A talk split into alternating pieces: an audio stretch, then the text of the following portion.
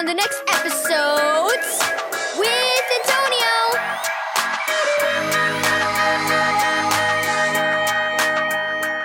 Thank you, Keys for Kids Ministries, for this daily devotional.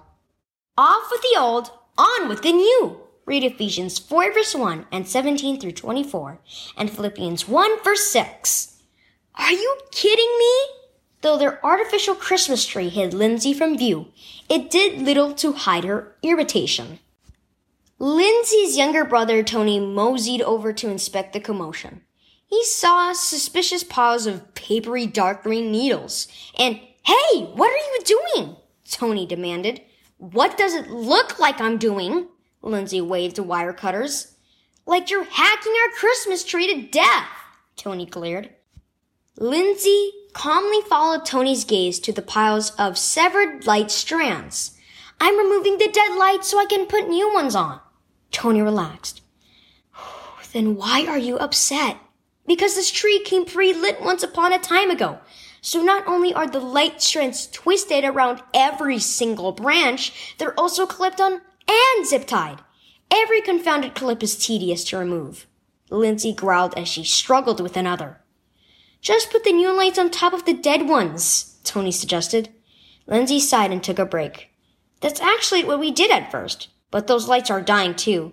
So I'm doing what I should have done to begin with." Tony shrugged. He wouldn't bother with such painstaking work. A key turning the lock announced that Devin, their oldest brother, was home. "What's all this?" Devin asked on his way to the kitchen. "Hello to you too," Lindsay huffed. "You tell him," she muttered at Tony. She disappeared behind the tree again. "She's taking off the dead stuff and putting new lights on," Tony answered from the couch. "But it's taking a while."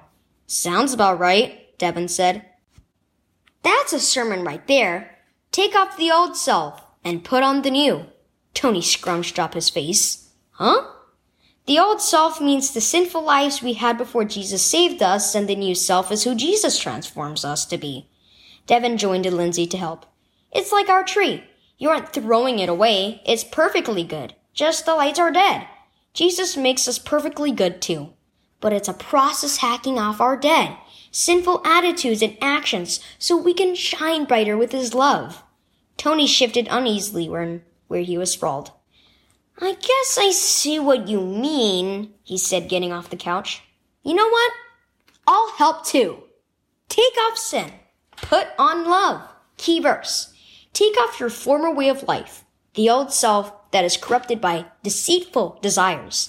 Put on the new self, the one created according to God's likeness, in righteousness. Ephesians four, verse twenty-two through twenty-four. Does taking off the old habits and attitudes of sin feel tedious or discouraging? Jesus' grace enables us to stop sinning and start serving him. But sometimes it's hard. The next time you get discouraged, celebrate the work God has already done in you. And remember, he is the one at work inside you, helping you remove dead sins and put on new, loving attitudes.